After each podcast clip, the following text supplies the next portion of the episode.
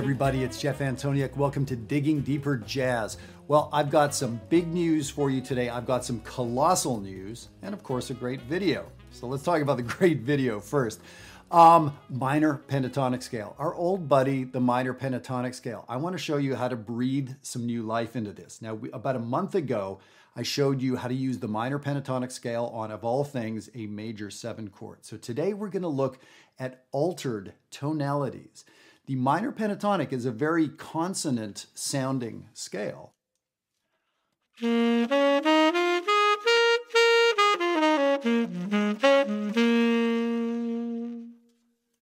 yeah, it's a very, sort of inside melodic sounding scale, but we can use it in very interesting ways to get altered sounds on dominant chords. So why would we do this?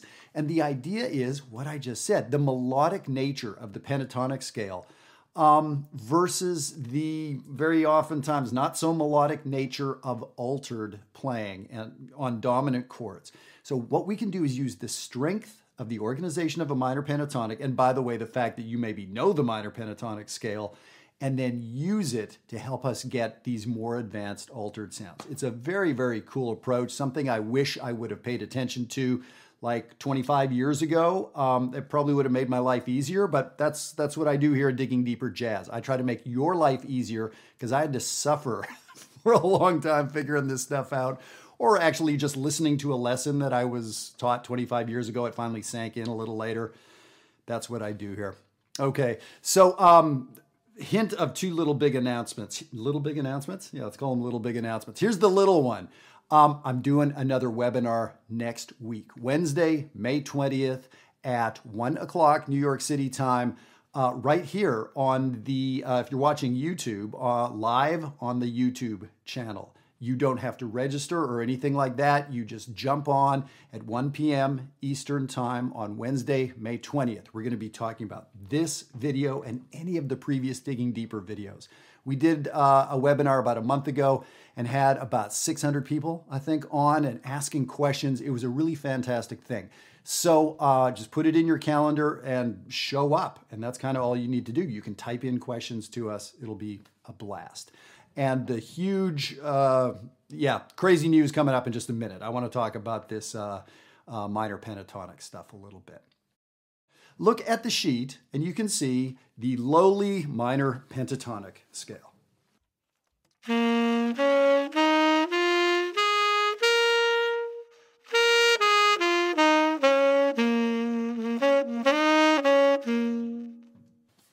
So I called it the lowly pentatonic scale, but it's the awesome pentatonic scale. So many of the songs, whether it's jazz or pop or funk or rock or impressionist classical music, uses this scale. It's a fantastic scale to know. And I put the recipe underneath the scale. 1, flat 3, 4, 5, flat 7, up to the root, the 8 or the 1.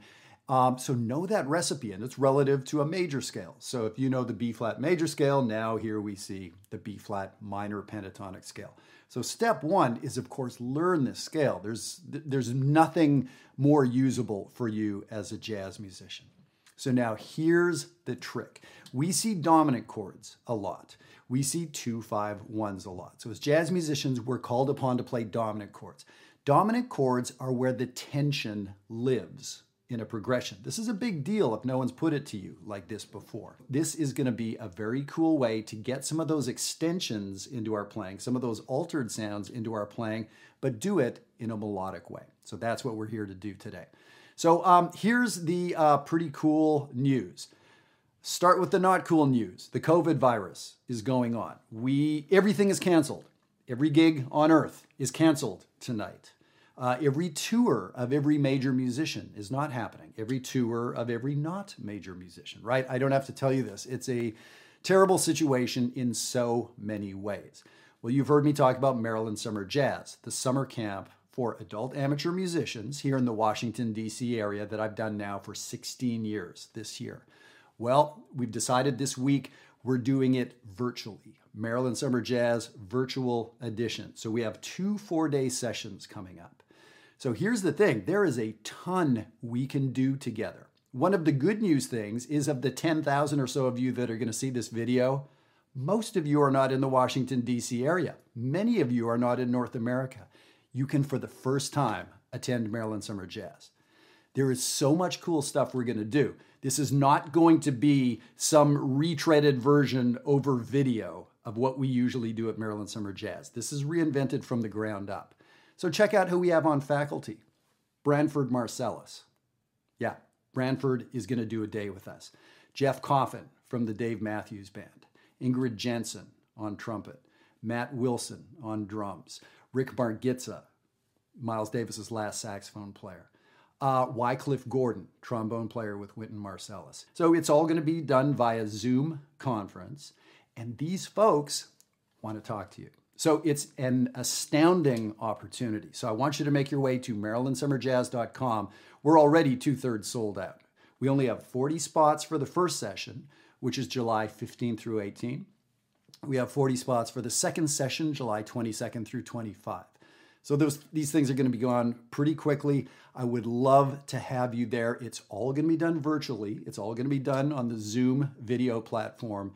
And believe it or not, it works great. We've come up with a system where we're going to be playing a bunch together in the manner that we can play together, and so much information. So I'm thrilled about this and can't believe the special guest faculty that we have. And this is in addition to the amazing core faculty. It's exciting. You can tell I'm excited. Okay, so let's get back to this minor pentatonic thing. So first thing, we have to know minor pentatonic. Great, you've got B-flat minor pentatonic. So here's the interesting, weird little conversion we do. When you see a dominant chord, you're going to play the minor pentatonic built on the flat 3 of the dominant chord. Okay, so if you see a G7 chord, what's the flat 3 of G7? G, A, B, B flat. So you count up 3 notes, B flat. So what I'm suggesting is when you see a G7, you play a B flat minor pentatonic. So look on the sheet. Item number 2 has that B flat minor pentatonic scale written out against a G7 chord. Now the numbers that you see underneath the scale are now the numbers relative to a G chord. So what is B flat relative to a G7? Some of you may say a flat 3rd, but we'll call it a sharp 9, an extension. What is that D flat? Sharp 11. We have the sharp 5. We have the flat 7. We have the flat 9. So all of the extensions are there for us. So it's this very, very interesting kind of luck of the draw thing, that the notes that happen to be in that minor pentatonic, when we put it in that strange place, up a minor 3rd from the dominant chord, we get a lot of the really pertinent notes from the altered scale or the superlocrian scale or some of these fancy scales. But here's the thing. I think this is actually more valuable than thinking about those altered scales. They have a couple extra notes. So why would we think about this one? Again, because it's such a melodic sound. Those skips in the scale, in a pentatonic scale, is what makes it sound melodic. I just rattled around the scale, not tons of organization really, but it sounded like a melody. It sounded like a lick. It sounded like something was there. The scale is really amazing. So let me do this. I'm going to play item number 3 on the sheet. And when I wrote out that, I was thinking of Blue Bossa. These are actually the chord changes from half of Blue Bossa. Measures 5, 6, 7, 8. And then the last 4 measures of Blue Bossa are this 2, 5, 1 in C. So let me play the 2, 5, 1 for you. And then what I'll do is start playing that sound over top a little bit. So I'll play a little bit more consonant to begin with, and then I'll start adding it in. And I think you'll be able to hear what an interesting sound this is.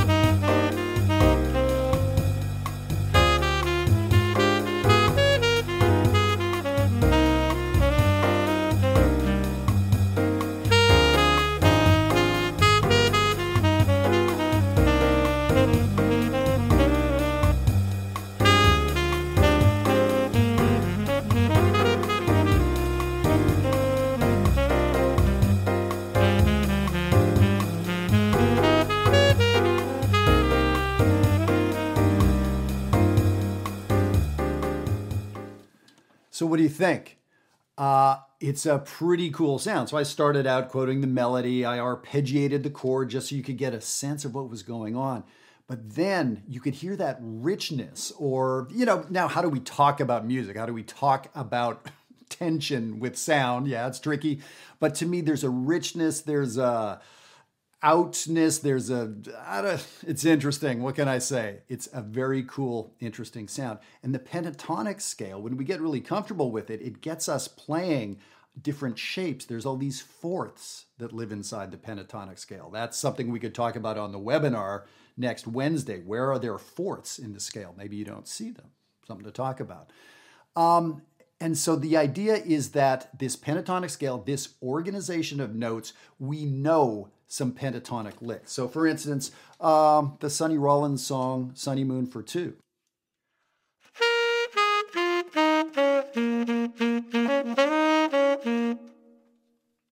Or how about the Horace Silver song, Song for My Father.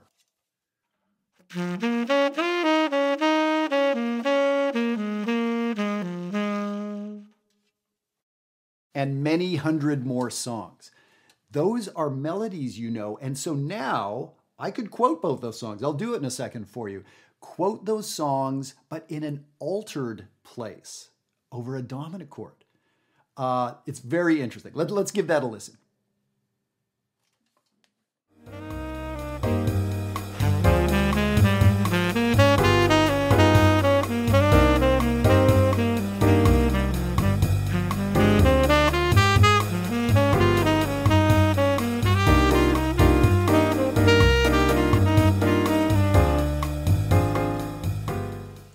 Right, so some of those are longer 2-3 measure melodies that I had to fit into that one little measure, but you get the idea of how we can take an existing melody and recast it, play it in over a different kind of chord, in a different place in that chord, highlighting sharp 9s and sharp 11s, all these notes that maybe you have been wrestling with or concerned about or scared with.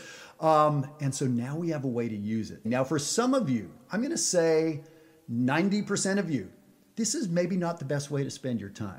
This is a cool idea. It gives you an insight in how pros think, and it's sort of an aspirational thing.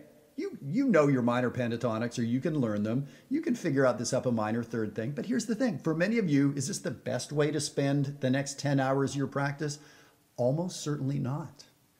So that's what we do when you come into JazzWire. And when you come to Maryland Summer Jazz, I get to hear you play. You're going to send me recordings of yourself. You're going to be, by the way, a JazzWire member before Maryland Summer Jazz, when you sign up for Maryland Summer Jazz.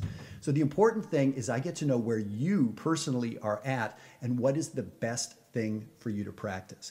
I'm putting a video out on the internet. I don't know who's going to see it. I don't know if they're a beginner. I don't know if they're a pro. I don't know what they sound like when they play a blues usually, right? So all these things. So this is a cool idea. I think everybody understands it. But again, just that idea that I'm some guy on the internet and this may capture your attention, but it may not be the best way to invest your time. I would love to help you with that. So now, Maryland Summer Jazz. I'm really geeked out about this. The opportunity to include people from countries all around the world that wouldn't normally be able to fly here, and that expense and the hotels and all that kind of stuff. I'm so excited about a huge faculty of people now that we would never be able to get them. They're on tour every summer. Unfortunately, they're not on tour now, but they're excited about coming to work with you. There's only 40 spots. This is a very small, very intimate sort of setting. So make your way to Maryland Summer Jazz. I'll be telling you more about it coming up. But as I say, I think there's 22 spots left. They're going to go pretty quickly. So check it out. I really hope it's a good fit for you. And we will see you next time. Have fun with the minor pentatonic scale and experiment with it. See if you enjoy the sound. Take care.